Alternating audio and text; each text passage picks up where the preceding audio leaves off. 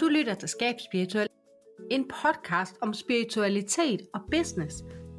I podcasten snakker jeg med iværksættere om spirituelle emner og om, hvordan spiritualitet og intuition kommer til udtryk i hele den her businessverden.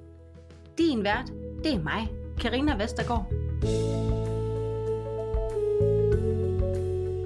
Og den måde, jeg faktisk havde det på, det var, at jeg følte, der var meget, der sådan var mig. Og så var der rigtig meget, hvor jeg tænkte, det kan simpelthen ikke passe, det for mig. Det her det er simpelthen for godt til, at det kan være mig. Altså sådan, det var for fedt. Jeg var bare sådan, hold kæft, den her person er fed. Er det virkelig mig? Fordi jeg havde sådan måske lidt mistet den her øh, ja. tro på mig selv, ikke? Og, øh, og jeg kan huske, at jeg, jeg græd faktisk øh, til den her læsning, og var bare sådan, ej, det, altså jeg har virkelig bare, ja, fordi jeg var i den her, øh, den her krisesituation, ikke? Mm. Um, så det har virkelig været min oplevelse, og det er også min oplevelse med dem, jeg har lavet læsninger for. Ikke at alle de sidder og græder, men, men, men det der med sådan, gud, det her, altså det kan jeg ikke engang selv sætte ord på. Det er bare så fedt, mm-hmm. når man når man får ord på noget, man ikke engang selv kan beskrive. Fordi mm-hmm. man går rundt og tror, at alle de er lidt på samme måde, ikke? Bineborg Thomsen arbejder med autentisk branding, business mentoring, og så arbejder hun med human design. Hvis du ikke lige ved, hvad human design er, så bliver du meget klogere, efter du har lyttet til den her episode. Kort fortalt, så er human design et system, der inddeler mennesker i hovedtyper og undertyper. Og når du ved, hvilken type du er, så kan du meget bedre forstå din business, og du kan arbejde med rent faktisk at tiltrække de helt rigtige kunder for dig. Glæd dig til min snak med Bine. Måske finder du ud af, om du er generator, manifester, projector eller reflector. Hej Bine. Hej Karina. jeg glæder mig rigtig meget til, at vi skal snakke sammen i dag. Øhm, sådan helt kort, så kender jeg jo dig fra, ja, hvor kender vi egentlig hinanden fra? Businessverdenen. Ja, jeg tænker, det har været et eller andet, øh, sådan noget kvindelige iværksætter øh, forum, et eller andet, tror jeg. Ja. At vi har ja. mødt hinanden, ja. Ja, og så det første, vi snakkede om, hvor jeg, jeg brugte dig. jeg, jeg, kan, jeg, jeg, skulle have lavet en, øh, jeg skulle have lavet noget på min hjemmeside. Og, ja. øh, og der var du bare super hurtig til at, øh, at træde til og hjælpe, og hjælp helt vildt fedt. Og du forstod jo virkelig, hvem jeg var. Og øh, siden da har du jo så, øh, er du jo begyndt at arbejde med det her human design, og øh, der har du altså fanget mig lidt i din verden. jeg synes, det er sindssygt spændende. Og jeg har jo fået gennem dig fået et indblik i, hvad min designprofil er, og mm, hvordan jeg kan bruge det i min business, og hvordan jeg kan bruge det til ligesom at sådan forstå mig i forhold til at få mest muligt ud af mit arbejde. Og det kommer nok lidt til at lyde sådan, jeg, jeg ved slet ikke, hvordan jeg skal forklare det. øhm, så, men det kommer vi meget mere ind på. Ja. Og allerførst, Bine, kunne du ikke tænke dig lige at, at fortælle lidt om dig selv? Øhm, hvem er du? Og hvad ja. laver du? Ja, det kan jeg godt. Altså, øh, mit navn det er Bine, øh, og jeg bor i Aarhus. øh, hvis det er interessant, det ved jeg overhovedet ikke. Men øh, jeg arbejder, man kan sige, min, mit arbejde er jo meget min identitet også, når jeg er selvstændig, som det kender du mm. måske også for dig selv.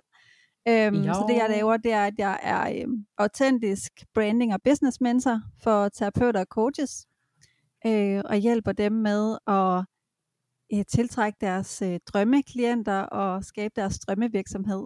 Jeg kan jo godt lide at sige drømme, fordi at man kan jo sagtens skabe en virksomhed, hvor man egentlig bare tager, tager folk ind, fordi at man føler, man skal, og man kan også sagtens knokle derud af, men øh, det, det tænker jeg bare ikke er bæredygtigt. Det er det i hvert fald ikke for mig. Så øh, for mig handler det rigtig meget om det her med at tiltrække de klienter, som man virkelig gerne vil arbejde med, og som virkelig er et match til en, og ja, skabe de bedste rammer i ens virksomhed, øhm, fordi det, det er i hvert fald det, der er holdbart. Øhm, så det er, ja, det er sådan set det, jeg laver nu. Øh, og så har jeg jo Human Design indover, fordi det synes jeg er en mega fed kobling til, øh, til den her med den her branding og businessverden. Øhm, ja, det synes jeg er mega fedt at arbejde med. Fedt. Altså for mig har det jo også været øhm, netop at forstå, at min virksomhed og, og mig Altså, at altså, jeg, den jeg er, det er en af samme ting, at hvis ikke jeg ligesom arbejder i min virksomhed ud fra, altså med et udgangspunkt i, hvem jeg er, jamen, så, så clasher det bare lidt, ikke? Altså, øhm, det der med ligesom at få integreret, at, at nu er jeg jo generator, og det kommer vi til at snakke mere om, øhm, jamen hvad har det at sige for min måde at, at arbejde på? Øhm, og så laver du jo faktisk, når du laver de her Human Design Business Sessions, så, så går du jo også faktisk ind i, jamen hvordan kan vi egentlig tiltrække kunder ud fra den personlighedstype vi er, og, og hvordan skal vi ligesom være i verden, og hold nu kæft, jeg synes det var mindblowing, altså jeg synes virkelig det var fedt. Jeg kunne godt tænke mig at sådan lige tage det lidt fra toppen af, hvis det nu er sådan, at der sidder nogen derude, og lytter med, som ikke rigtig helt ved, hvad det her human design egentlig er. Øhm, jeg har oplevet, at jeg selv har lidt svært ved at beskrive det faktisk. Ja, det kan jeg øhm, godt forstå. men, men har du en, en, en måde, man sådan, altså at beskrive det på, sådan så at hvis man ikke ved, hvad det er, og ikke har hørt om det før, at så, ah, det er ja. det der. ja, det vil, jeg, det vil jeg forsøge bedste evne. Øhm, det kan være, at man aldrig har hørt om det før. Det kan også bare være, at man har hørt human design en eller anden sammenhæng, og man tænker, hvad pokker er det? Øh, fordi der er nogen, der egentlig bare bruger, øh, kan man sige, øh, det her ord, som er et system, øh, sådan i flæng, og så tænker man, hvad pokker er det egentlig for noget, de snakker om? Øh, altså human design, det er et øh, system, som består af både spiritualitet og videnskab. Øh, det er øh, det blev kanaliseret i, øh, nu skal jeg lige tænke mig om, i 87, Øhm, så det er faktisk et ret nyt system i 1987 af den her kanadier Ra Uruhu. Det er hans øh, spirituelle navn. Øh, og det her, så det er lidt specielt navn. Han har også et, øh, kan man sige, et, et rigtigt menneskeligt navn. Øhm, og øh, ja, han kanaliserede det her system ned, som består af, kan man sige, øh, dele, vi kender fra vestlig astrologi, det her med, at vi ved, at vi har stjernetegn og planeter. Så er det, og består det også af chakrasystemet, det kan være, der er nogen, der kender chakrasystemet, hvis de går til yoga, eller har hørt om det sådan fra andre spirituelle kredse, det her energipunkter, øh, vi har i kroppen. Så består det også af I Ching, som er sådan en gammel øh, kinesisk visdom, og noget, der hedder Kabbalah Tree of Life, og så kvantefysikken. Øhm, så det er et system, der sådan er forholdsvis nyt, men det bygger på nogle ret som man siger, tunge drenge, ikke? altså nogle, nogle virkelig etablerede systemer, som har været i tusind, tusindvis af år. Og det human design kan, det er, at vi har alle sammen ligesom et body graph eller et chart, som viser os, hvem vi er, helt autentiske, før nogen andre fortalte os, hvem vi, skulle, hvem vi var. Så det er simpelthen det her med, at hvem er vi, altså sådan i vores inderste kerne, og så er det jo, at vi, kan man sige, vokser op og får en hel masse prægning fra omverdenen. Altså vi bliver præget af vores opvækst fra vores forældre, vi bliver præget af omverdenen og omsorgspersoner, folk omkring os, vores miljø, vil man jo kalde det i psykologiske terme. Mm-hmm. Øhm, og, og det human design, det egentlig gør, det er, at det går ind og fortæller dig, jamen hvordan er det egentlig, du, du virker, og hvordan er det, du øh, bedst opererer i verden, som du siger det her med energi, altså Øhm, vi har jo alle sammen en energitype, og den her energitype, det er egentlig noget med at finde ud af, jamen, øhm, hvordan kan jeg arbejde med den her energi, som er den måde, min, min krop egentlig fungerer på, mit energisystem fungerer på, i stedet for at arbejde imod det. Fordi der er rigtig mange, der prøver at arbejde imod det, fordi man måske har lært, at det er forkert at være den, man er. Så det, det egentlig er, Human Design kan, det er, det kan minde en om, øh, hvem er du egentlig? Og arbejde med den energi, og de, ja, der ligger rigtig meget i sådan en chart, der ligger jo på den her energitype, som er sådan helt grundlæggende. Så ligger der alle mulige gaver og potentialer. Så har vi noget, der hedder strategi og autoritet, som er, øh, kan man sige, to virkelig fede værktøjer, fordi det er meget sådan hands-on fortæller dig, hvordan du bedst kan operere i verden. Hvor hvis man kender nogle af de andre systemer, som astrologi og numerologi, så siger det ikke altid så meget om, hvad kan du så bruge den her viden til omkring dig selv. Altså man får meget den her aha-oplevelse, wow, fedt, det er rigtigt, altså sådan, man føler sig genkendt, når man får fortalt sit human design. Men human design kan også fortælle dig, hvordan du så rent faktisk bruger det og lever det. Og det er jo det, jeg synes er rigtig fedt. Øhm, Så ja, det kan sige noget om næsten alt faktisk. Altså det kan jo sige alt fra, hvordan du bedst træffer beslutninger, hvordan din energi fungerer, hvilke gaver du har, er kommet med, altså sådan helt på det plan, hvilke mm. læringer du skal igennem i dit liv, øh, hvordan du bedst lærer, hvordan du faktisk bedst indtager mad, sådan du bedst fordøjer det, og altså sådan, det kan sige noget om vidderligt alt. Altså, øh, det, synes jeg, det synes jeg er ret interessant. Det er fedt, fordi nu har jeg jo, jeg, jeg startede jo med at, øhm, at bruge human design til min business, til at forstå mig i forhold til at lægge min energi rigtigt i min business. Men, men i takt med, at jeg sådan har forstået, hvad human design kan, så har jeg jo også brugt det på øhm, i forhold til, hvordan jeg kigger på min søn. Jeg har jo Alfred på halvandet år nu, ikke? Og det at vide, han er manifesting generator, og det at vide noget omkring ham, og jeg ved kun totalt overordnet omkring ham, men, men bare det at vide, at han er manifesting generator, det gør, at jeg forstår hans måde at træffe valg på. Jeg forstår hans måde at, at være i verden i et eller andet omfang. Ikke? Altså, jeg, jeg forstår godt, hvad der sker, når han lige pludselig flyver fra den ene ting til den anden ting, udover at det gør halvandenårige selvfølgelig helt naturligt. Men, ja. men jeg forstår måden på det, og jeg forstår, hvordan jeg støtter ham bedst op omkring det.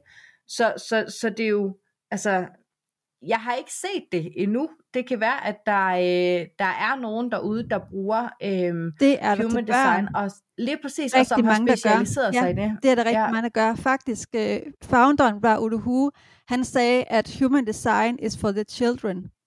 Altså ah, human design ja, er for børnene. Fordi ja. at, at, vi, at det her med, tænk hvis man, man som barn bliver støttet i den, man er, og ikke, og man er opmærksom på den her indflydelse, man faktisk skaber, den, den, den, kan man sige, negativ påvirkning, der kan være fra omverdenen, og ikke, ikke kun negativ, det er jo også positiv, altså påvirkning, øh, kan man sige, sker uanset hvad. Det er jo det, der sker, når det er, at, at mennesker de er sammen, så sker der en påvirkning, og det kan man se i Human Design i de her, i de her centre og sådan noget, hvor vi ender at påvirke hinanden øhm, i vores energi, og vi energiudveksler, som man kalder det.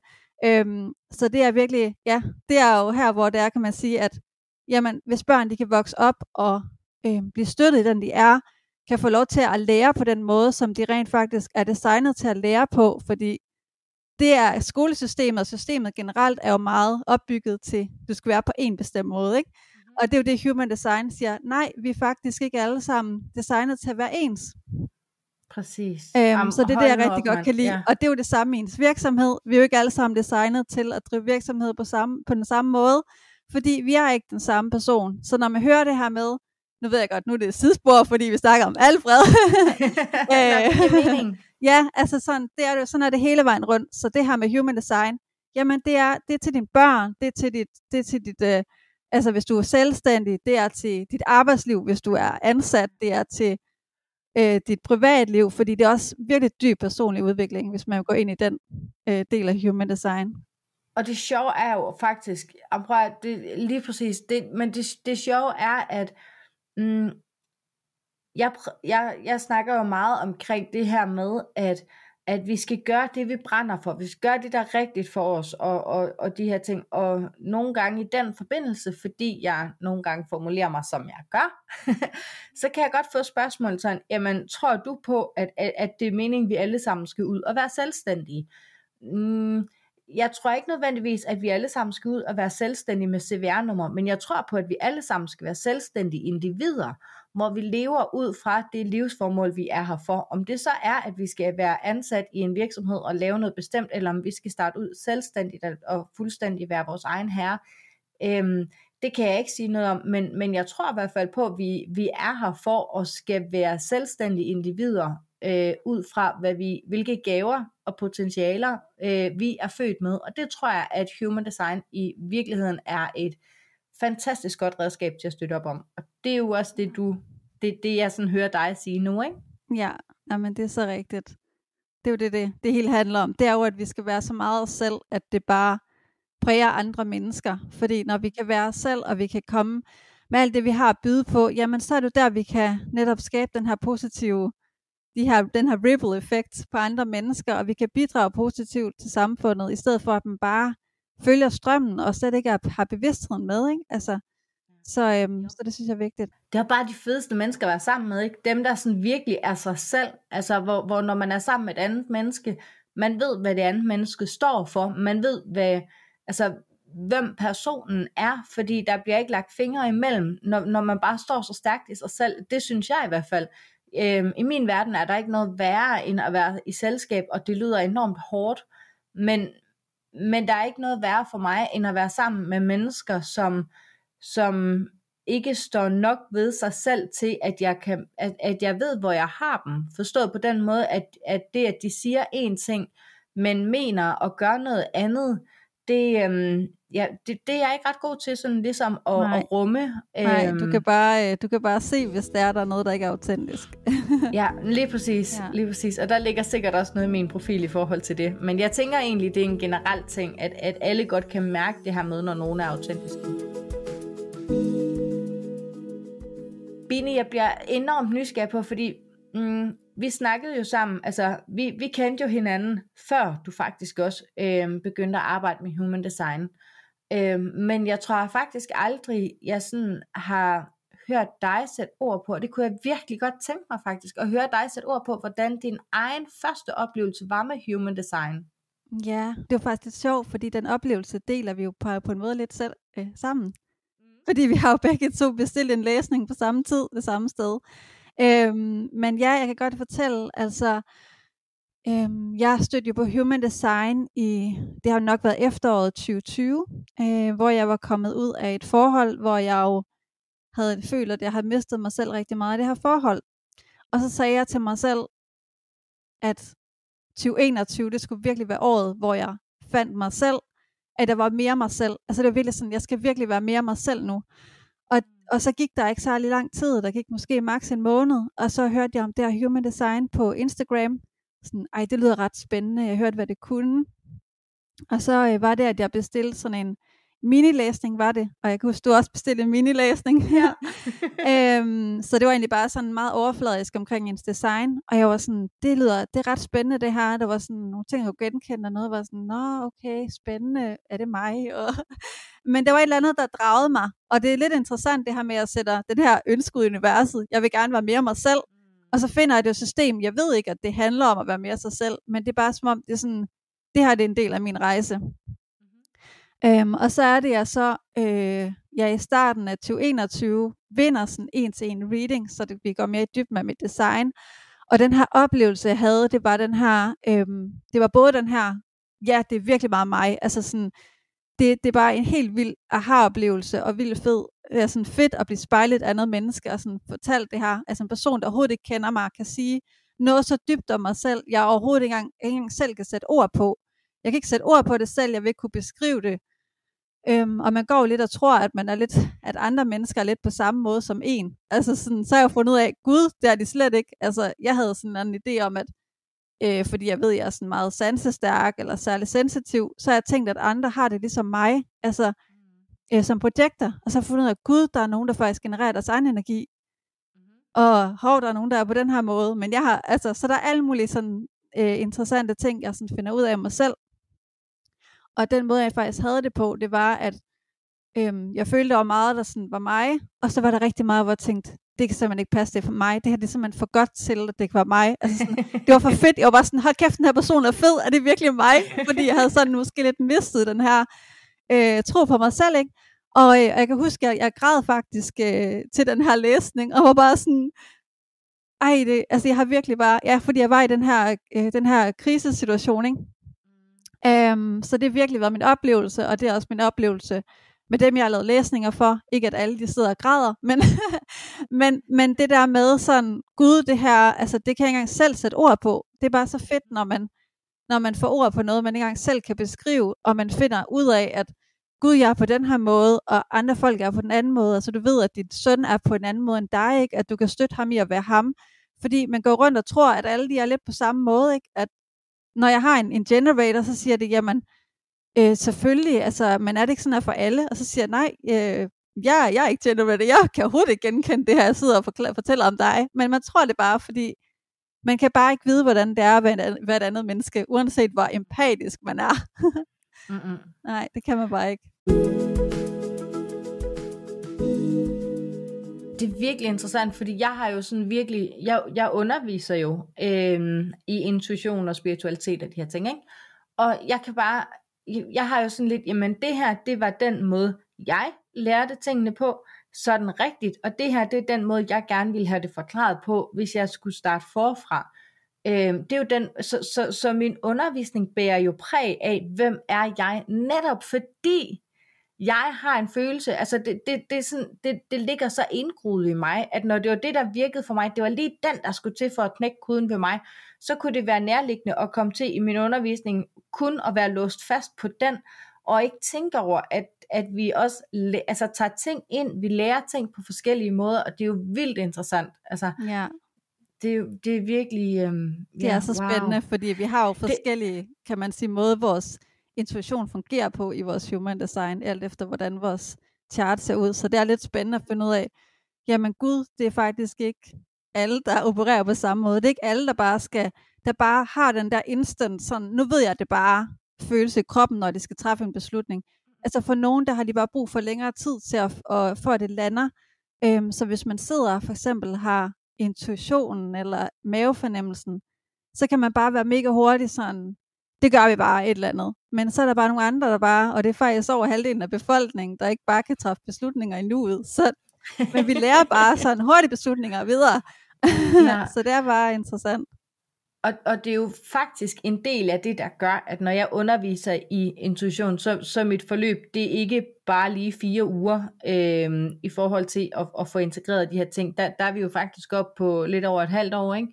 Fordi det er bare forskelligt, og hvordan man gør det, og, og hvis man sådan skal finde ind til, hvordan er min måde at gøre det på, så kræver det, at man ligesom får tiden og får prøvet noget af, hvis ikke man lige går ud og får lavet en human design profil, som kan hjælpe til at, at give sådan lidt en smutvej på det.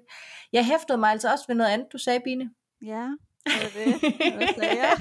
Jamen, nej, det er fordi, du fortæller det her med, at, at du havde sendt en intention ud, og ja, det, det er altså lidt et tidsspring, men det er bare noget, der rører mig helt vildt meget, og som jeg bare sådan, og, og samtidig så er jeg bare sådan, yes, det er så rigtigt.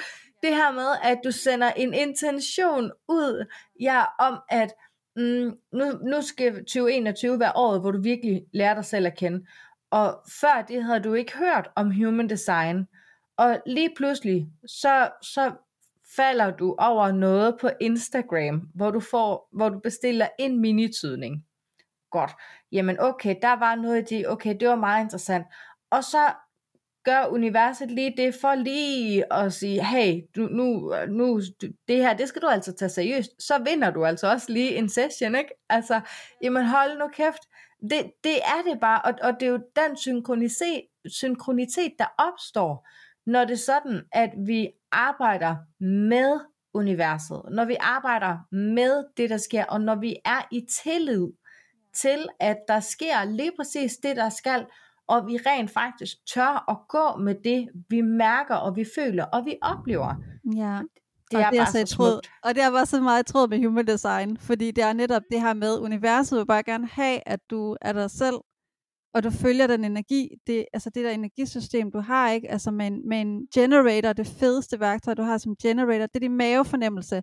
Fordi hvis du følger din mavefornemmelse, altså det her med, at du mærker, at det har et ja, at det virkelig noget, jeg vil, bliver begejstret af det her, og følger det, jamen så kan du bare, så, så opstår de her synkroniteter bare på stribe, og du kan bare manifestere, og altså du får bare tingene til at ske, fordi du netop går med din energi, hvorimod hvis det er, at du ikke, hvis det er mavefornemmelsen siger nej på noget, men du alligevel gør det, så er det bare der energien er stok, ikke? Så det er det her med bare at følge med den der energi, som man jo faktisk er skabt til. Øh, og for nogen så, som du siger, jamen man arbejder med sig selv, og man har bevidsthed, og man så kan man jo finde dig hen uden human design. Det er jo ikke sådan, at alle de skal bare, du ved, leve deres human design, men det, det, er bare, øh, det er bare lidt en shortcut at finde ud af, nå, det er på den her måde, super, så skal jeg gå igennem alt det her, altså være, øh, være, før, være før 50 år, før jeg har knækket koden eller et eller andet. Det er da fedt, at man, man ved det som allerede måske 20 år, altså 20-30 år. Ja, eller Alfred. Ja. Ja, Allerede han, inden han præcis. blev et år, ikke? ja, og støtte ham i at, øh, det, at være den, han er, og bruge hans mavefornemmelse, og få lov til at skifte mening, som er noget af det, som manifesting generators skal have, have brug for at kunne skifte mening, hvilket jo er mega svært i vores samfund, fordi det er virkelig, så siger A, så skal du også sige B. Så må du være stå fast. Men det, ja, men det er bare den regel. Ja, men det fungerer bare ikke for en manifesting generator. De bliver så frustrerede og sure. men det fungerer jo ikke for nogen. Okay, nu, der, det var lige et totalt klassisk eksempel på, at når jeg har det sådan, så har alle det sådan. Ja, ja. Men, men det, det, er jo, det er jo forkert at skal trække den ned over nogen, at når du har sagt A, skal du også sige B. Fordi der, der ligger så meget i det. Det, det tager en del af os, altså, af os selv fra os. Altså det, det tager en del af vores ret til at, at frit at vælge at leve det, vi vil fra os ved at sige, at når du har sagt A, må du også sige B. Jamen hvad nu, hvis jeg ikke lige var i balance, da jeg sagde A? Hvad nu, hvis jeg lige fik sagt A, fordi jeg egentlig stod i gang med noget andet, og så lige, hov, ja, A. Ikke? Altså, øhm, der, der, vi har sgu altid ret og, og, altså, til at, at fortryde, ikke? Ja. Åh, oh, det kan vi snakke lang tid ja, om. det, der er godt på mange sidespor, når vi snakker sammen, tror jeg. Jamen, ja, bare, bare generelt. Ikke? Ja. Øhm, men, men det er også bare et emne, som er så stort, og som er så øhm, omfattende. Altså, der er så meget i det, som bare er så interessant at tage ind. Jeg har noget mega spændende til dig, der lytter med. Fordi hvis du godt kunne tænke dig at arbejde med din intuition i forhold til din business, så kan du lige nu gå ind og tilmelde dig workshoppen Stars and Clear Class. På workshoppen, der guider jeg dig igennem en øvelse, der virkelig kan sparke røv i din spirituelle udvikling. Hvad end du er nybegynder, eller om du har arbejdet med din spiritualitet i årvis. Og jeg kan allerede nu røbe, at du på workshoppen den her gang vil blive præsenteret for, hvordan du kan komme til at møde din helt egen åndelige guide. Altså den her guide her, hvor du jo øh, kan stille alle de spørgsmål, du for eksempel kunne finde på at stille til en klaverjant eller til en mentor. Du kan for eksempel få vejledning til, hvordan din prissætning skal være, eller til, hvordan du skal sammensætte det næste forløb. Så hvilke spørgsmål kunne du godt tænke dig at få svar på? Workshoppen den finder sted på Zoom tirsdag den 7. juni kl. 9 til 12. Og hey, den er helt gratis. Ja. Du kan tilmelde dig på starfishacademy.dk under menupunktet Stars and Clear Class, eller du kan klikke på linket i beskrivelsen her til, til afsnittet. Og fik jeg sagt, den er gratis. Det kan vi jyder rigtig godt lide. Men det ved jeg, at der også er andre rundt omkring i landet og i verden, der kan. Så hvis du vil have en plads, og hvis du vil være sikker på, at øh, du kan være med til workshoppen, hvor vi skal kontakte vores åndelige guider, så er det nu, du skal gå ind og tilmelde dig. Det er på Zoom tirsdag den 7. juni kl. 9-12, men det kræver tilmelding, også selvom det er gratis. Jeg tænker, der sidder jo måske nok en lytter eller to, der ikke lige sådan forstår, hvad vi egentlig snakker Ja, om. vi skal lige finde ud af, hvad, hvad er de forskellige typer, og hvordan finder man Ja. ud af, hvad for en type man er. Præcis. Og alt det andet i ja. stregen. Der er så meget fedt. Ja. Ja. Så Ja. hvilke typer findes der? Og, og Ja. ja, først og fremmest, hvilke typer findes der? Ja, men altså, vi kan lige tage typerne. Altså, der er øh, fire hovedtyper, og så er der en undertype. Øh, den første type, det er generators, eller ikke fordi det er den første, det er den, jeg starter med. Lad os sige det sådan. Jeg starter med generator-typerne, fordi det er dem, der er flest af. Det er 70 procent cirka af befolkningen, der er generators. Så det er den, der er flest af. Øhm, og generators øh, kan op, der er generators, som du er, en, og så er der manifesting generators, som er den her undertype. Og en generator, det er en, der genererer sin egen energi, sin egen livsenergi. En, der virkelig, øh, når de laver noget, de brænder for, så er det, at de bare øh, kan arbejde af, fordi det bare er så fedt, at de kører på den her fede energi. Kan måske glemme at spise og glemme at dit og dat, fordi de bare, når de bare er i flow. Øhm, så det er virkelig sådan flow-typer. Og, og så kan de også bare virkelig bare bygge noget stort op. Så det er dem, der ligesom holder, kan man sige, holder hjulene i gang i samfundet. Det er dem, der, øh, der er ude og, og lave en masse ja, arbejde, hvis man kan sige det sådan. Øhm, og det der jo er med generators, det er, at de har den her mavefornemmelse, som virkelig guider dem til at altså, bruge deres energi korrekt, ikke? fordi de har al den her energi, så er det noget med at, sådan at få brugt den på det, som de virkelig brænder for. Øhm, og det er også det, jeg snakkede om, at en mavefornemmelse virkelig også bare kan være sådan en, der får ting til at ske, kan, altså virkelig kan få ting til at ske og manifestere, og altså det er virkelig sådan en, en nøgle, man har. Så det handler rigtig meget om at sådan, turde stole på kroppen, hvad der er, kroppen siger øh, som generator, fordi den her mavefornemmelse, den, er, den slår altså aldrig fejl. den skal altid, den guider dig altid hen, hvor der du, du har brug for at være. Mm-hmm. Og så er det jo, at alle de her typer, de har en aura-type, og hum, øh, i Human Design, der har øh, generatoren den her store, varme, dejlige aura, fordi man virkelig kan mærke det her, kan man sige, det her sakralcenter, som er her, mavefornemmelsen sidder. Vi har de her ni centre i vores, i vores øh, design, i vores krop, og det er sakralcentret, som definerer en generator. Det er den her mavefornemmelsen sidder, den her livsenergi sidder. Øhm, så det er virkelig sådan, ah, det er virkelig lækkert at være sammen med en generator. Det er virkelig sådan en, når der de taler passioneret omkring noget, så bliver man bare så draget af det, og man mærker bare deres energi så meget. Især hvis man ikke er generator selv, så mærker man det ekstra meget, fordi man har det her center udefineret og tager andre folks, øh, man tager generators energi ind, ikke? Øh, så ja, den her udfordring, der kan være i samfundet, det er jo netop det her med at turde, turde stole på det, som kroppen siger, fordi vi har jo, er jo virkelig blevet lært, at vi skal tage valg med hovedet. Altså, nu skal du lige tænke over det, og det skal nu også være logisk og sådan noget. Hvor at som generator, der har man bare virkelig brug for bare at gå med den her mavefornemmelse. Hvad man, bliver man begejstret for?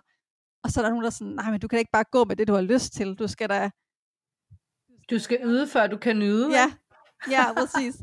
Og, det, og, og som generator, der har du faktisk brug for at gøre det, du har lyst til. Altså, du har brug for at gå med den her lyst og begejstring.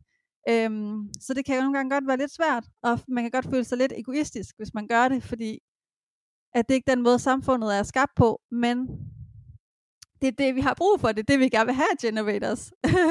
vi vil gerne have, at de lyser verden, og vi vil gerne have, at de genererer den her dejlige energi, som vi nyder godt af.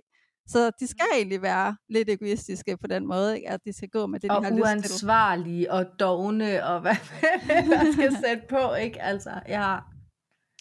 Så, øh, så ja, det er, det er generators. Um, og så har vi jo den her undertype, som er manifesting generators. Og det er, um, de har egentlig alle de samme kvaliteter som en generator. Så alt det, jeg lige har nævnt, det, er, det gælder også for en manifesting generator det er bare lidt, der er bare lidt ekstra krømmel på den her manifesting generator, fordi den har nogle, den har noget for manifesteren, som er en anden type. Så den er ligesom den her hybrid mellem en generator og en manifester. Og jeg skal nok komme ind på manifesteren. Mm. øhm, så den har ligesom et ekstra skud hestekræfter for den her manifester. Den har både den her langsomme, stabile energi fra en generator, og så har den sådan ekstra skud hestekræfter fra den her øh, manifester. Så det er virkelig bare sådan en virkelig meget, der er virkelig meget energi, og den her energi, den skal bare bruges på så meget forskelligt. Det er virkelig sådan en multipassioneret person, så bare øhm, elsker at prøve ting af, og gør altså, så laver jeg lige et projekt her, og så får jeg måske ikke lige helt fuldført det, og så er det sjovt herover, og så gør vi lige noget her, og altså det er virkelig sådan en, et spejl, et, et billede af en, en manifesting generator, som bare gerne vil lære en masse forskellige ting, og har brug for egentlig at have gang i mange forskellige ting, fordi de kan godt operere mange ting, og ja, de er bare virkelig frihedselskende. De har bare brug for den her frihed til at og, øh, og bare være dem selv, og ikke blive puttet ned i den her kasse. Der er så mange manifesting generators, der bare hader at blive puttet i en kasse. så det her med ja. at sige human design, det er lidt spændende med det. Altså, ej, det er ikke også lige at putte, blive puttet ned i en kasse, fordi men der var så meget andet i ens design, vil jeg lige hurtigt sige. Der er så meget andet i ens design, end end bare den her hovedtype. Det er bare den måde, din, din kan man sige, ordnede energi fungerer. Så har vi de her centre, der kan se ud på så mange forskellige måder, hvordan, og så er der gates, og så er der channels, og der er så mange ting, ikke? Øhm, så det her det er bare sådan helt overordnet, men øh, mm-hmm. så ja, man skal bare virkelig have lov til at, at være sig selv som manifesting generator, og være den her person, der bare kan mange forskellige ting. Altså det er ikke, det er ikke korrekt for den her person måske at sige, nej, men nu er jeg bare mega dygtig til det her, og så vil jeg bare hele mit liv til det.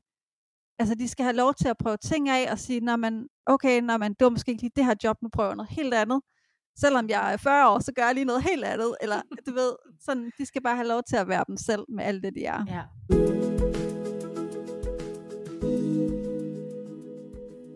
Og så har vi jo manifesteren. Og manifesteren, det er, øh, der er lidt under 10% af befolkningen, der er manifesters. Og manifesters, de er virkelig gangsættende. De behøver ikke at få et ja for deres mavefornemmelse som en generator for at gøre noget. De kan bare sætte ting i gang. Øhm, og øhm, ja, de er også virkelig frihedselskende, ligesom vi havde fra Manifesting Generators. De har virkelig for at sådan, træde stien før alle andre. Altså virkelig gå deres egne veje og gøre nye ting og bryde rammerne. Øhm, så der er også lidt sådan enspændende energi det her med, jamen jeg går vejen, før nogen andre har gået den, og så kan andre følge efter mig. Så de kan følge i fodsporene for mig. Så det er meget det her med, at man har lidt lyst til at sådan, man bliver draget af en manifest, man har lidt lyst til at gå i fodsporene af dem, fordi de er så interessante. Altså det er sådan, wow, de har gang i et eller andet herover. Det er virkelig nogen, man har lyst til at følge, har lyst til at være en del af. Der er også rigtig mange sådan øh, ledere, der er manifesters, øh, eller sådan også i, i en gamle tid, der var det øh, de her regenter, øh, der, øh, der er bestemt over slaverne, ikke at det er sådan nu vel, øh, men, øh, men det er den her, kan man sige, ledertype, sådan lidt en enspænder type også nogle gange. Og de har ikke den her mave, de har ikke den her, øh, det her sakralcenter, der bare genererer energi. Deres energi, den er meget mere cyklisk. Så de har perioder, hvor de har sindssygt meget energi, og bare kan fuldføre, og bare kan køre der ud af og få idéer, og så har, de en, så har de perioder, hvor de har brug for at hvile. Men det kan være utrolig svært for en manifester at hvile, fordi de har al den her energi, og så lige så slutter den.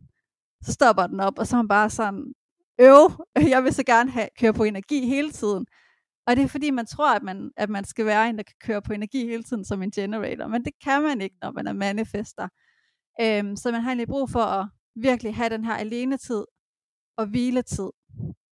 Så det er virkelig det, det her med at, at ære om de her perioder, hvor man har brug for hvile, og så er man ligesom klar til igen at tage det her spurt, hvor man bare kører på med den her høje energi.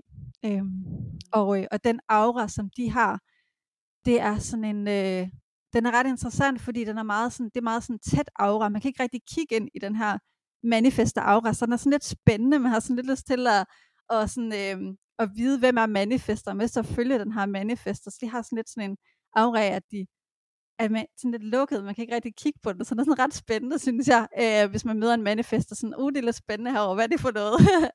øhm, ja. Så det, de, de har brug for, det er rigtig meget at for, informere altså deres strategi, der informerer og fortælle folk, hvad de har sinder at gøre, så man ved, hvad sker der egentlig i den her spændende aura, for man vil så gerne tage del i det, og man vil så gerne høre om, hvad det er, den her manifester øh, har i sinder at gøre, fordi de kommer med den her utrolig powerful energi, øh, og det kan godt virke sådan lidt voldsomt, hvis de bare gør et eller andet ud af det blå, uden at man sådan ved, hvad der skal ske, som os andre har vi egentlig brug for at vide, hvad en manifest har i sinde at gøre, inden de gør noget.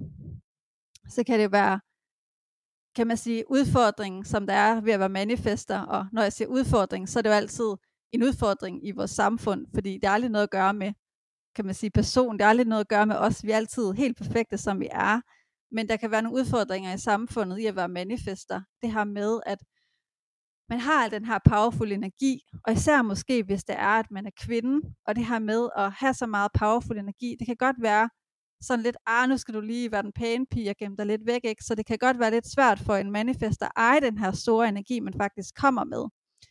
Og, øh, og det der er, uden at gå for meget ind i det, der er også så meget at snakke om, men vi har jo de her, vi har jo de her temaer, hvor vi kan se, at vi er ude af flow, eller vi er flow. Og når vi er ude af flow som manifester, så er det vrede. Så det kan også være det her med, at jeg må ikke rigtig være vred, især, især som kvindelig manifester, ikke? hvis du er en kvinde, det her med at have så meget power, og faktisk også kunne blive, kunne blive meget vred, ikke?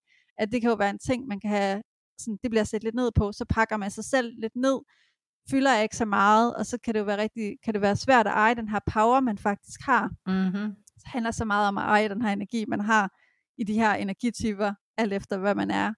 Ja, jeg er simpelthen nødt til at sige, hvor er det, hvor er det sjovt at høre dig beskrive manifesteren også, ikke? Fordi øh, det, det, der, lige det sidste, du siger der, især med at forstå, Altså det der med vrede, ikke? Altså hold ja. nu kæft, hende jeg kender, der manifester. Hvor er den tydelig at se. ja, og det er jo når det er, at de ikke er i balance, så er det, de mm. bliver vrede. Og du vil nok også mærke det ved Alfred, fordi han er manifesting generator, så han har faktisk også den her vrede, han kan få. Både frustration, som du kender fra generators, mm.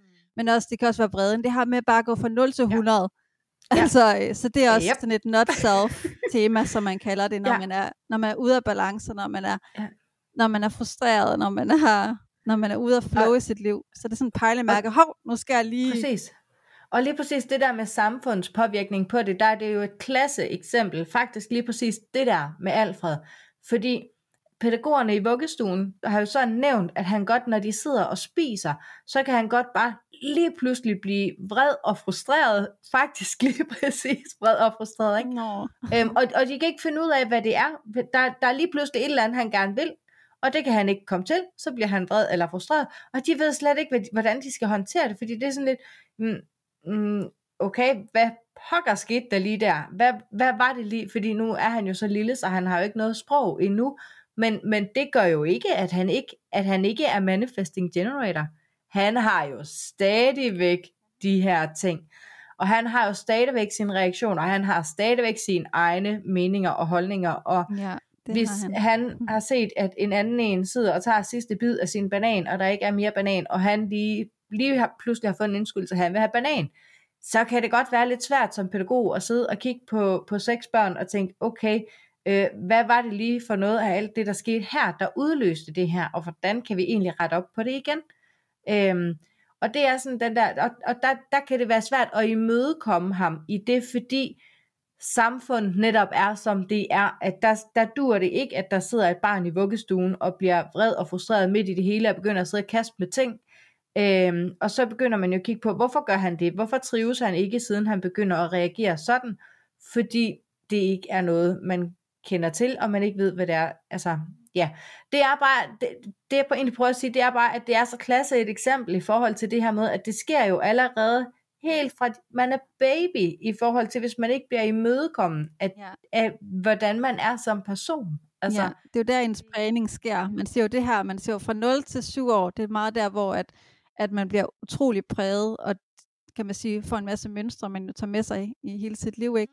Øhm, så det er meget de her år, hvor man får at vide, så hvis du får at vide, jamen, nu skaber du dig, eller nu larmer du for meget, eller nu er du for vred, eller kan du ikke lige, du ved, sidde der og passe dig selv, eller du ved, der skal også være plads til de andre børn, så du skal lige være lidt stille. Og alle de her ting, så selvom at du er med i din bedste mening, det ved jeg da fra pædagoger og forældre og så videre. Selvfølgelig. Men, men, men det er faktisk det er noget, der faktisk går ind og påvirke en, hvis man har det svært med det. Altså hvis man får at vide, at Ja, hvis man får noget at vide, der faktisk er sådan, ja, okay, så skal jeg lige være stille herover, men faktisk måske er manifester og har brug for at øh, snakke meget og udtrykke sig meget, og have den her store energi, der fylder meget, mm, så bliver man bare måske lidt, en, altså, kommer til og at brække sig selv lidt væk, ikke? Præcis, og det er jo der, hvor tingene hænger sammen, ikke? Fordi øhm, nu har jeg kendskab til, til human design, nu har jeg kendskab til at, altså, at forstå ham. Jeg har arbejdet enormt meget med min egen udvikling, så jeg ved godt, når der er noget, der trigger. Men, øhm, og det, gør, det, det er en kæmpe fordel for mig, når han netop gør de her ting. Fordi når han kommer med de her udbrud her, så kan jeg jo godt mærke, at det trigger noget i mig, fordi jeg er opdraget til, at de her følelser, de her reaktioner, sådan må man ikke være. Øh, det ligger jo stadigvæk, selvom det er et par generationer tilbage, at man snakkede om, at børn skal ses og ikke høres, så er det stadigvæk noget, der bliver udvisket lige så stille generation for generation. Og der kan jeg jo bare se, at, at Martin, min kæreste og jeg, vi reagerer meget, meget forskelligt på, når Alfred han får sin udbrud. Fordi jeg rummer det bedre, fordi jeg har forståelsen for det. Og det gælder både med min søn, det gælder med alle dem, jeg omgås, men det gælder også for mig selv. Så det her med, når vi ligesom kender vores profiler, og har en forståelse for det, og har en forståelse for, at vi er forskellige, og har en forståelse for hinandens profiler, det giver bare en meget større rummelighed, og det giver bare meget større plads til, at vi kan være dem, vi er, med alt, hvad vi er. Ja. Så indskudt og alligevel totalt relevant, men og ja. jeg, det havde jeg bare lige brug for at komme ud med. Ja, ej, det er så fint. så mm. det var der sikkert også nogen, der lige skulle høre, tænker jeg. Det tænker jeg. Ja. Nå, men vi mangler jo faktisk to typer. Øhm, vi har jo øh, projectors, og øh, de udgør cirka 22% af befolkningen. Og øh, projectors, de er øh, den nye tids leder, kalder dem, og guides. Øhm, og de er virkelig sådan energilæser. Altså det er, nu ved jeg jo, du arbejder med intuition, og klaviance. og man kan sige, at projectors, de er virkelig dem, der har sådan nogle særlige intuitive gaver. Ikke at alle andre ikke kan have det, øhm, men de er bare de energilæsere. Øhm, og det er det, fordi at de har en, deres aura, det er sådan en, der penetrerer ind i andre mennesker og læser andre mennesker dybt. Øhm, så det er egentlig nogen, der sådan, når de er sammen med andre mennesker, så mærker de andre mennesker så meget, at de tager nærmest, så det der faktisk sker, det er, at deres øh, aura penetrerer ind i det andet menneske, og læser deres essens, altså ind i deres, øh, deres center for selvet, som er i, vi har i Human Design, har vi sådan et center for vores identitet og vores øh, selvfølelse og sådan ting. Og det er faktisk noget af det, som, som vi faktisk læser som projekter, nu siger vi, fordi jeg selv er projekter, øhm, og tager det andet menneskes energi ind i vores system og kører det igennem vores system. Så det er bare så utrolig vigtigt for projectors at, øh, at være sammen med nogen, som øh, de trives med. Altså være sammen med nogle mennesker, der, der de føler sig anerkendt og set af, fordi at de jo faktisk tager andre folks energi ind, når de er sammen med øh, andre mennesker. Øhm, så, øh, så det er faktisk den her øh, utrolig sådan, energilæsning, og så er det også, at øh, Projectors er virkelig god til at sy- se systemer og se sådan, metoder, hvordan kan man optimere det her, hvordan kan man gøre, øh, det her på en bedre måde, fordi det der er i Projectors, det er, at ligesom manifester, så genererer de ikke deres egen energi, øhm, så de har ligesom, øh, kan man sige, energi til rådighed for dagen, og så skal det ligesom prøve at optimere den her energi bedst muligt, sådan at de ikke er fuldstændig afpillet i løbet af aftenen. Øh, så det er virkelig det her med at bruge sin energi øh, optimalt. Så det der er med, med projekter, det er, at de kan arbejde utrolig intensivt på noget, og virkelig sådan optimere energien, så at de kan få tingene gjort på den halve tid. Så selvom at man ikke har den her energi, som øh, størstedelen af befolkningen, nu sagde jeg 70% af befolkningen, der har, så har man energi på en anden måde. Man har energi sådan mere mentalt, og man har energi øh, på, at man ligesom er virkelig god til at optimere den her energi, så kan man virkelig få meget for hånden på kort tid, sådan lidt en sprintenergi.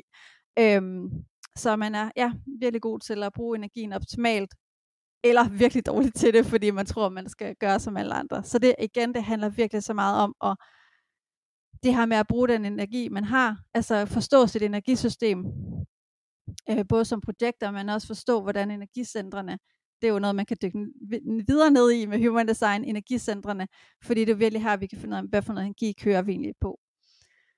Øhm, så det er utrolig vigtigt at være sammen med, med mennesker, som man trives med, og nu ved jeg, at vi snakker om business også, så det her med at være selvstændig og virkelig vælge, hvad for nogle kunder tager jeg ind.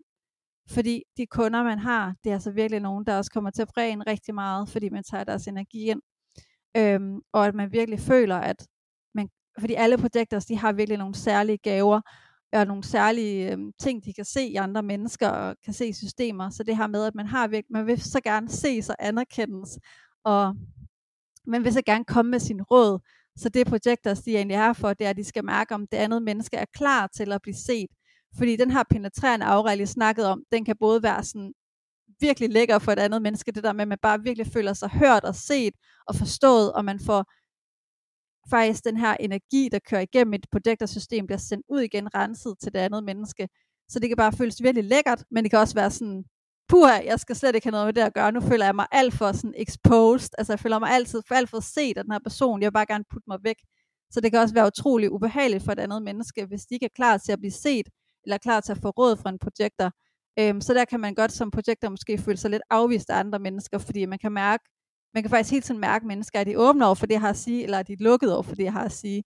Så det er virkelig noget med at bruge sin energi, og sådan kun komme med de her råd og særlige gaver, man har, til dem, der faktisk er her for at virkelig at, at høre det, man har at sige, og øh, virkelig anerkende en for det, man, man kommer med. Ikke? Så det her med, at du inviterer mig til den her podcast som projekter og siger, at jeg vil gerne have dit ja. input, alle de her ting, og du sidder og synes, det er fedt, det jeg laver, altså sådan, det er jo bare, mm. det er jo bare sådan noget, der gør i mig totalt højt som projekter, ikke? Altså selvfølgelig alle mennesker vil jo gerne blive set og anerkendt for deres yeah. arbejde, men der ligger noget særligt i vores energi i det. Øhm, og det der er med os, det er jo, at vores energi, den går så meget op og ned. Vi har ikke den her kontinuerlige energi. Øh, der er forskellige, der er faktisk tre forskellige typer projekter, så ens energi kan også, for, kan også fungere forskelligt alt efter, hvad man er men man har bare ikke den her den her samme energi, som en, øh, som en generator har for eksempel, eller som en manifester har for den sags skyld.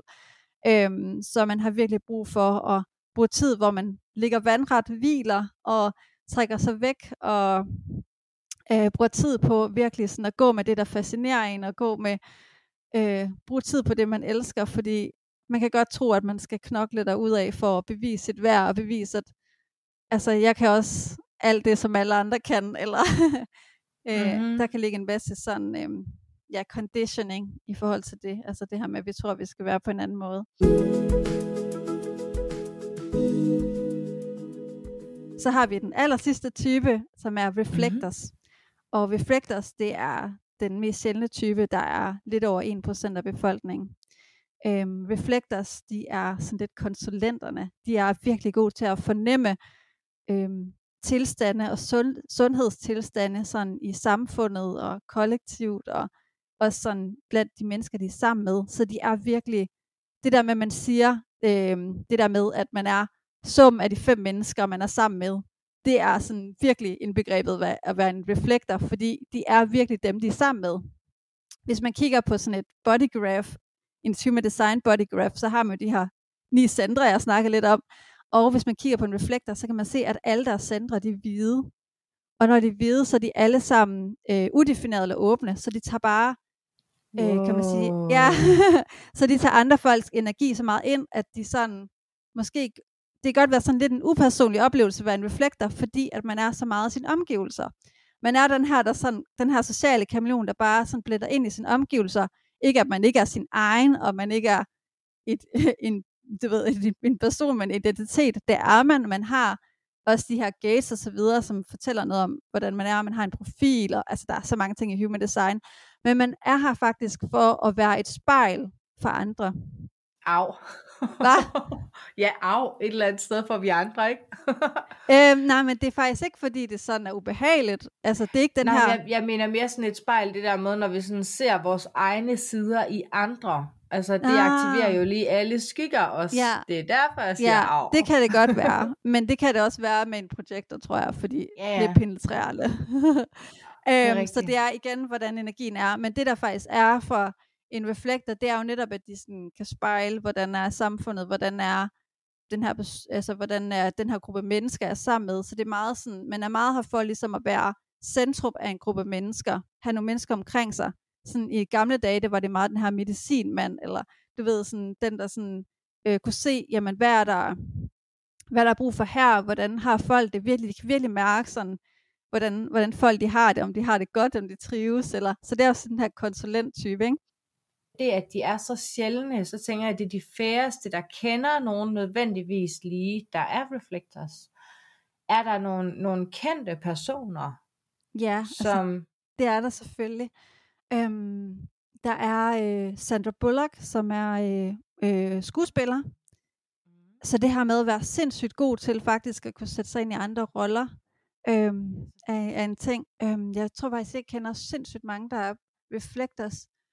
Øhm, jeg ved, at der er, er en, som er reflektor, som har det er meget sådan også lidt den her yogic, altså sådan en person, der, ja, der er sådan en person, ved jeg, som tager ud, og hendes søs, hendes job, det er sådan, hun er ude og kramme folk. Altså det er sådan, ah, det er sådan, at folk de bare føler, den her, den her kram af den her person, det er så helende.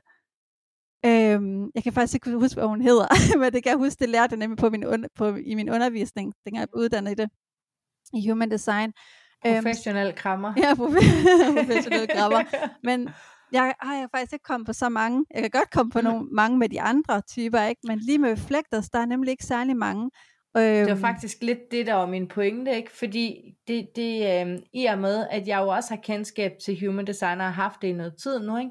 Så, så er man jo sådan lidt, nå okay, når du er den, ah, okay, når man, altså når man møder andre, der også kender til human design, okay, du er den type, og du er den type, og så begynder man sådan at kan se nogle ting gå igen ved de forskellige typer, og jeg har bare ikke mødt en reflektor endnu, ikke, ikke jeg har snakket med, øhm, som har kendt det vel, altså det kan jo godt være, at der er nogen omkring mig, der er det, yeah. uden at jeg, jeg jo selvfølgelig ved det. Men, altså jeg kender øh, en del det, selvstændige, der er det, øhm, og det er også meget sådan, øh, terapeuter, altså kropsterapeuter og sådan noget, fordi de er så sindssygt gode til at mærke, hvordan folk de har det i kroppen. Ikke? De kan bare lynhurtigt spotte sådan, og der er en ubalance her, og der er en ubalance her.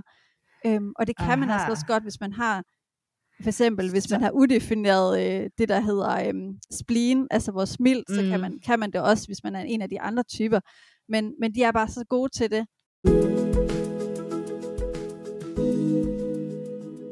Hvis nu alle dem, der kommer øh, til mig og får undervisning, faktisk fik lavet en human design profil, så vil der helt sikkert være sådan nogen der imellem. I og med, der at, godt være at nogle det jo netop er, er terapeuter og coaches og behandlere, jeg arbejder med. Ikke? Ja, men man kan selvfølgelig også være terapeut og coach, man. Der er også mange, der er også channels, der, der yeah, siger noget, om man er terapeutisk og alt sådan noget.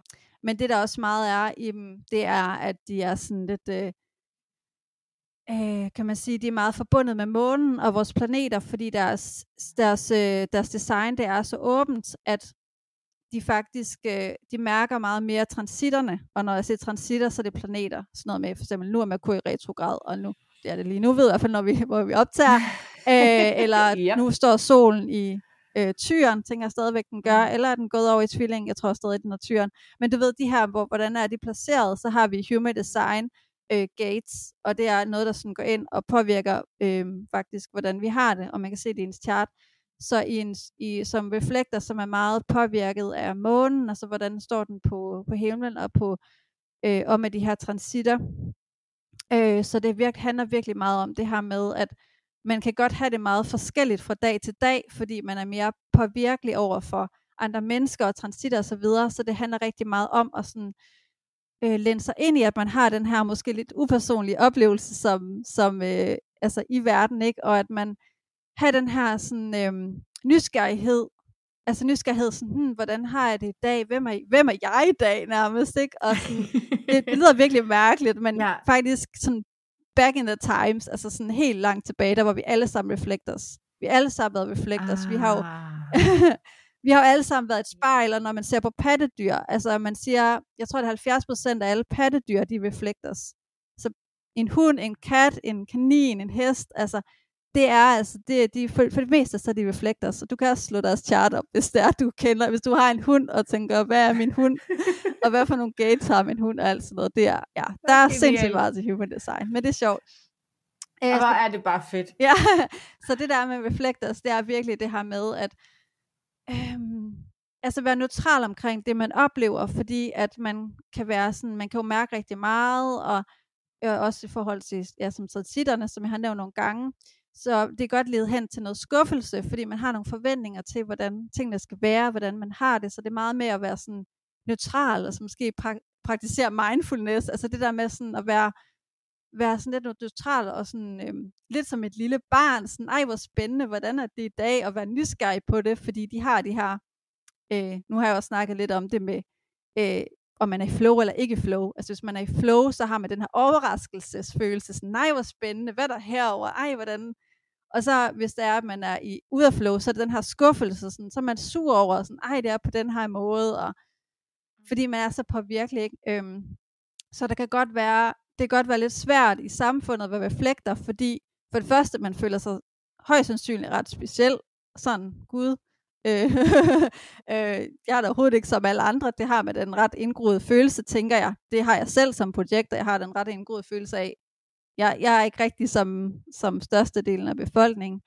Øhm, og så har man også den her sådan, kan man sige, i samfundet, vi har jo meget fokus på vores identitet, og hvem er man, og sådan, og, og det, det, jeg tror bare ikke, man har helt den samme følelse, som reflekter det der med, sådan en helt klar følelse af, hvem man er, fordi man faktisk blænder meget ind i sine omgivelser.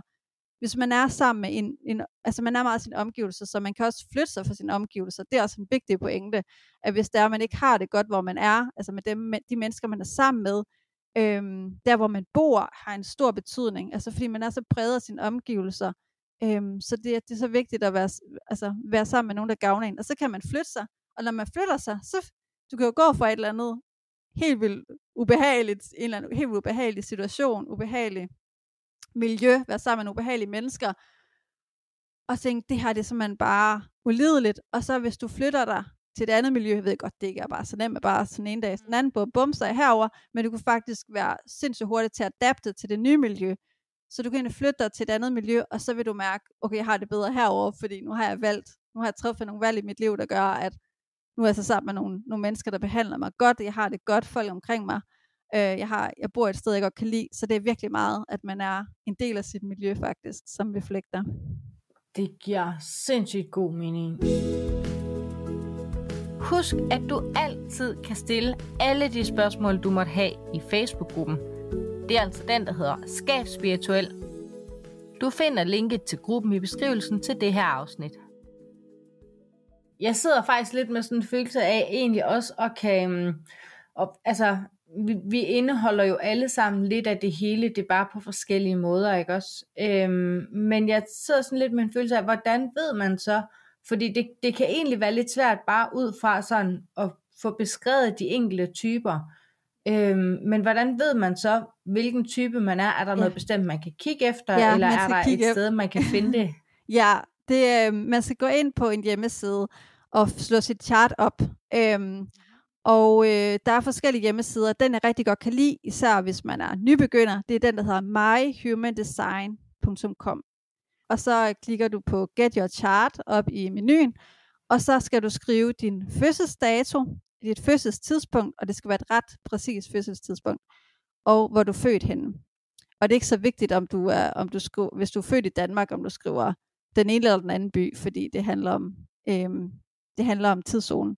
Men det er ret vigtigt med den her, øhm, den her tid, fordi at øhm, man kan faktisk godt nogle gange se på tvillinger, der er indægget tvillinger, øh, kan der godt være nogle små forskelle faktisk på et chart. Nok ikke lige typen, fordi typen, der er vi mere over i nogle, måske nogle timer ad gangen, der kan være forskel på. Øhm, men det er ret vigtigt at have et ret præcis fødselstidspunkt, fordi der kan faktisk være nogle små ting. Så alle mennesker har faktisk ret unikt chart. Øhm, mhm. så, øh, så det er ret vigtigt med den her fødselstidspunkt. Øhm, så ja, det er faktisk det er bygget på det, fordi det er bygget på ja, planeterne, blandt andet. Altså med, med som astrologi, at man skal kende sit fødselstidspunkt. Um, Ej, så det er der, hvor man går ind. Man kan ikke bare gå ind og sige, nej, men jeg lyder mest som, jeg lyder som 20% projekter, og øh, du ved, øh, 70% øh, det ene og det andet. Det, det kan man ikke sige, fordi man er ligesom en type. Øhm, så man skal gå ind og slå det op for at få det rigtige. Og så er der jo så meget andet end ens type. Men man kan starte med ens type og strategi, autoritet. Øhm, og de her flow-følelse ud af flow-følelse. Det er også nogle virkelig gode pejlemærker. Og så er der så meget andet, man også kan dykke ned i med centre og gazer channels. Men øhm, gør det sted lige at starte med sin type. Åh, oh, hvor er det bare fedt.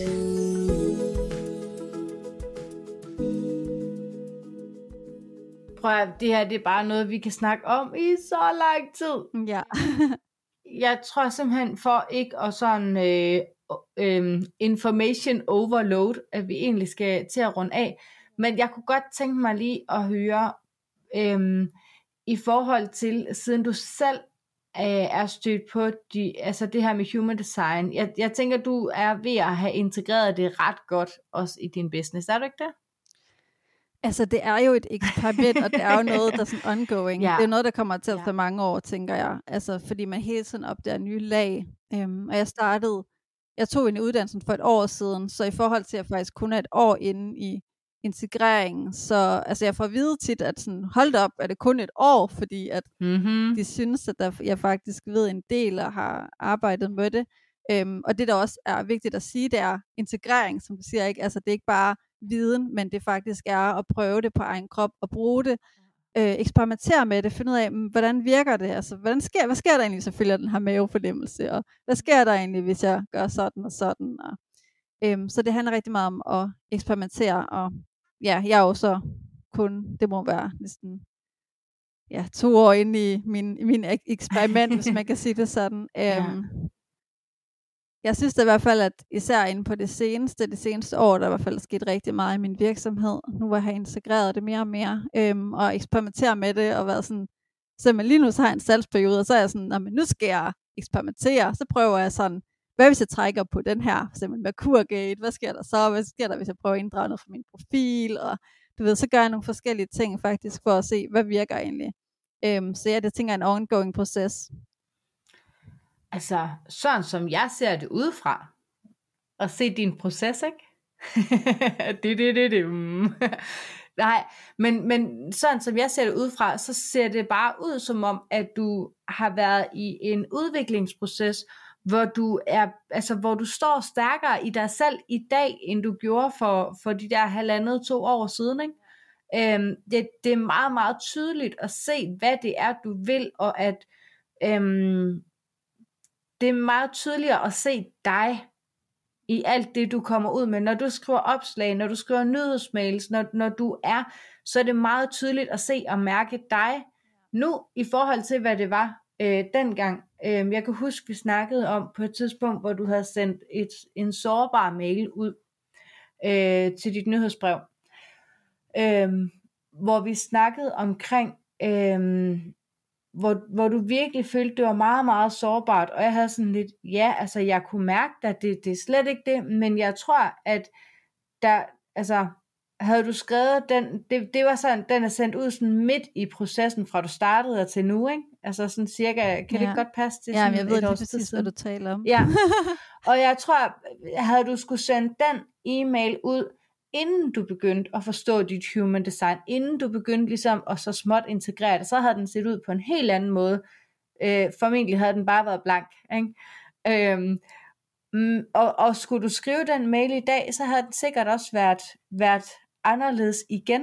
Ja. Altså, altså jeg tør helt klart også at være mere sårbar og autentisk nu, end jeg gjorde dengang.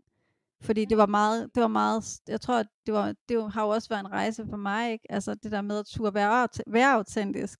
Og der ligger så meget i mit design omkring at være autentisk, men det, har, men det er jo en rejse, ikke? Fordi at, hold det op, når man, bliver, når man er selv, vælger at være selvstændig, ikke? det går for tre år siden, at det er jo ikke noget, man tænker over, at hvor meget man egentlig skal vise sig selv, og altså ikke skal, der er aldrig noget, man skal, men hvis man er draget af det, og det er jeg jo, Fordi det er det, der, det er også det, som der virker for mig. Ikke? Altså, jeg har også brug for at mærke andre mennesker, før jeg køber ind i dem, så selvfølgelig skal andre mennesker også mærke mig.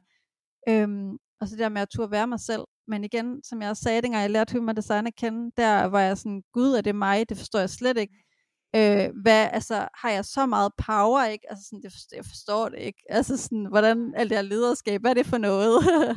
øhm, så det har virkelig altså... været noget med sådan at tage lederskab over mit eget liv, og sådan turde stole på det, som står i mit design, og sådan, jeg har virkelig været sådan, okay, det er faktisk mig, jeg må gerne own det, og så er det jo også der, at jeg sådan kan mærke, at jeg tør at være mere sårbar, fordi at min, jeg også har mere, selv, mere selvværd, kan man sige, at jeg også stoler mere på, de, øh, på det, jeg har, altså på mine styrker, så er det jo også nemmere at være sårbar, fordi man kan stå fast i sig selv i, i processen.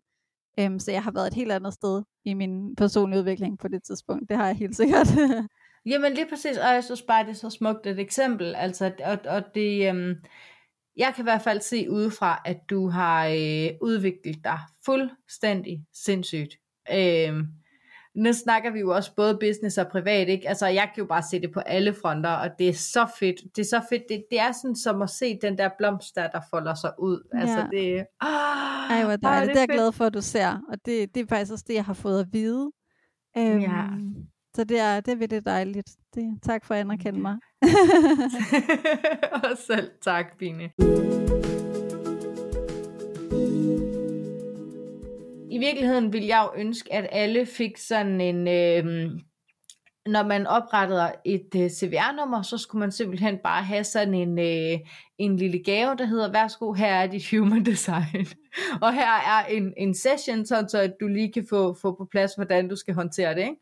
Ikke? Øhm, hvis det nu er sådan, at der sidder nogen og lytter med og tænker, okay, den gave vil jeg faktisk gerne give mig selv. Hvad end man har været i gang i øh, 10 år med sin virksomhed, eller man, man er lønmodtager, eller hvilken situation man er i, man bare gerne vil kende sig selv noget bedre øhm, og man gerne vil snakke med dig omkring det. Jeg ved, du deler jo en masse, du er mest på Instagram, og der, yeah. der deler du rigtig meget. Du går live en gang imellem, og du øhm, Ej, deler rigtig mange. jeg tror, jeg, jeg har live live. gang. Nej, det er rigtigt. Ja, det tror Ej, jeg på Instagram. Det, det sidder bare i mig, det var bare så fedt. Det må du gøre noget mere af. ja, altså, det er da glad. Bine, hun går bare altid live. Den der en gang, ja, men det, ja. var bare, det var som ja, tusind gange. Det, det er bare mega fedt. Skynd jeg ind og følge hende og spørg hende, hvornår hun går live. ja, det må I gerne. men jeg deler i hvert fald en masse masse og i stories, du deler opslag, sindssygt meget. Og, og, og du, ja.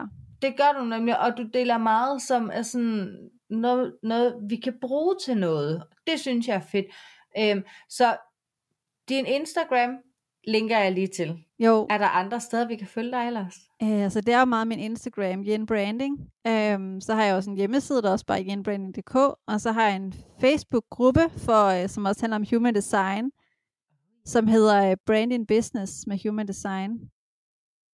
Så jeg tænker egentlig bare, hvis man skriver Branding Business med Human Design på øh, Facebook, at der kommer frem. Men øh, Ja, det jeg skal nok linke til den i beskrivelsen. hvis I er mere til Facebook end Instagram. Ja, ja og mere til, til gruppe, og det her med at, at kan kommunikere med hinanden også, ikke? Altså, mm. men, øh, men jeg sender, øh, jeg lægger link ind, så kan man i hvert fald øh, studere mere på det, hvis man synes, det er Ja. interessant. Øh, Ja, hvis man, jeg tænker også, hvis man er interesseret, altså hvis man ikke er sådan, jeg skal lige finde lidt ud af noget, jeg, jeg er ikke lige investeret i at købe en læsning endnu, så øh, myhumandesign.com, som jeg har nævnt, de har også en app, der hedder My Human Design i et ord, og den er både til Apple og Android, og der er faktisk, den er ret fed, fordi at der er nemlig nogle små minilæsninger, så du får lidt om din type og profil og sådan lidt forskelligt, og du kan både læse det, det er på engelsk, vil jeg lige sige, men du kan både læse det og få læst det højt, og så er der også nogle hver dag nogle tips, som også er skræddersyet til dig, og der ligger også meditationer til din profil, eller til din type derinde. Øhm, så den her app vil jeg virkelig også anbefale at starte ud med, fordi den giver os lidt en minilæsning faktisk gratis, og hende, der har den, hun er mega, mega nice og dygtig, og virkelig god til at tage det sådan, alt det der fluff ud af det, så det er virkelig sådan, hvordan kan du bruge det i dit liv nu? Ja. Øh, Ja. Så den er, den er virkelig god, tænker jeg, hvis man gerne vil starte ud, og ikke er sådan klar til at investere i, et, øh, en session, for eksempel. Nu har jeg også et tre måneders forløb, så hvis man bare lige gerne vil sådan snuse lidt til sit design, så synes jeg, at det er et virkelig godt sted at starte. Tak, og hvis man virkelig gerne vil integrere det, og virkelig gerne vil have det sådan på, ja, men hvad så med mig, og hvad så nu, og, og min virksomhed, Bine, Så må I gerne komme til mig. Ja, så må I gerne præcis. skrive det, til mig. Det må I det har selvfølgelig om, været, altså, jeg, jeg har sendt flere i din retning allerede, øhm, og, og alle, jeg har sendt i din retning, har bare været, yay, det er fedt. Øhm, og, øh, og jeg har også sendt flere i din retning, som tænker, okay, jeg skal lige, huha, tør jeg også, ikke? Altså, øhm, så, øhm, men jeg har kun hørt mega fed feedback fra dem, og jeg har jo også brugt dig faktisk til at, øhm, at få, få beskrevet, hvordan i forhold til øhm, min første medarbejder, Ja, hvordan rigtigt. hende og jeg, vi samarbejder, og, og hvordan vi sådan skal være sådan ops på hinanden, og, og sådan, hvem er vi som personer, og hvorhen kan vi ligesom, øh, hvordan arbejder vi bedst sammen, og hvor, hvor, i hvilke situationer kan vi godt sådan gå lidt på klingen af hinanden, ikke? Øhm, hold nu kæft, det er fedt. Altså, det er et super fedt værktøj. Øhm, der er ingen tvivl om, at øh, når jeg starter endnu en ny praktikant, øhm, som forhåbentlig bliver til en fast ansættelse også, øhm, her til juni, så er der ikke nogen tvivl om, at øh, der tager vi fat i dig igen, fordi det er bare, jamen, ja, det er mega givende, øhm, jeg og, og jeg vil til enhver tid vælge human design over, øh, nej, det er forkert at sige, det vil jeg til enhver tid vælge for min business. Ja. Ikke? For, for mit univers, der, er, øh, der, der vil jeg til fremtidige medarbejdere vælge human design over øh, diskprofiler for eksempel. Øhm, det, det kan bare noget andet. Det er super fedt. Nu begynder jeg at køre ud af en tangent og begynder at sidde og snakke helt vildt. Jeg vil bare sige tusind, tusind tak, fordi du ville Åh, være med selv i tak. dag, Bine. Selv Øhm, tak. Tusind tak for at ja. invitere mig. Det er jo Tak. det er jeg bare, det var så glad for, og virkelig Dejligt. beæret over, at du tager fat i mig, kan man sige. Øh, Der er jo, vi er jo mange, der arbejder med human design efterhånden, så mm. jeg er da glad for, at du har, at du har taget fat i mig og set mig. Øhm, Så Ja. Så jeg glædet mig til at være med på din podcast. Den lytter jeg jo selv til, så, Ja, så det er dejligt. Og så, ja. selvfølgelig har jeg Mhm. valgt dig, Bine, det er dig, jeg har erfaring med. Jeg kan personligt stå inden for dig. Øhm, og det er vigtigt for mig. Det, det er jo også en del af at være autentisk. Ikke? ja. Øhm, hvem samarbejder vi med? Og, og ja. Så tak for det, og tak Selv fordi du tak. ville give os et indblik i human design. Selv tak, det var en fornøjelse. Det var godt. Hej. Hej. Tusind tak, fordi du lyttede med. Jeg håber inderligt og af hele mit hjerte, at jeg med den her podcast hjælper dig til at finde svar på en hel masse spørgsmål omkring spiritualitet og klaverjance. Er der noget, du går og grubler over, som du kunne tænke dig, at jeg tog op i podcasten, så besøg Facebook-gruppen Skab Spirituel. Og så vil jeg lige til sidst sige, at hvis du kan lide det, du har hørt, så er det der med at trykke på subscribe, follow eller følg i din podcast-app altså noget, der betyder rigtig meget for mig. Så får du en notifikation, når jeg udgiver et nyt afsnit, og du kan altid finde podcasten frem igen, så jeg ikke forsvinder i din podcast-app. Jeg håber, at du får en dejlig, glad og i virkeligheden bare fantastisk dag derude. Hej hej!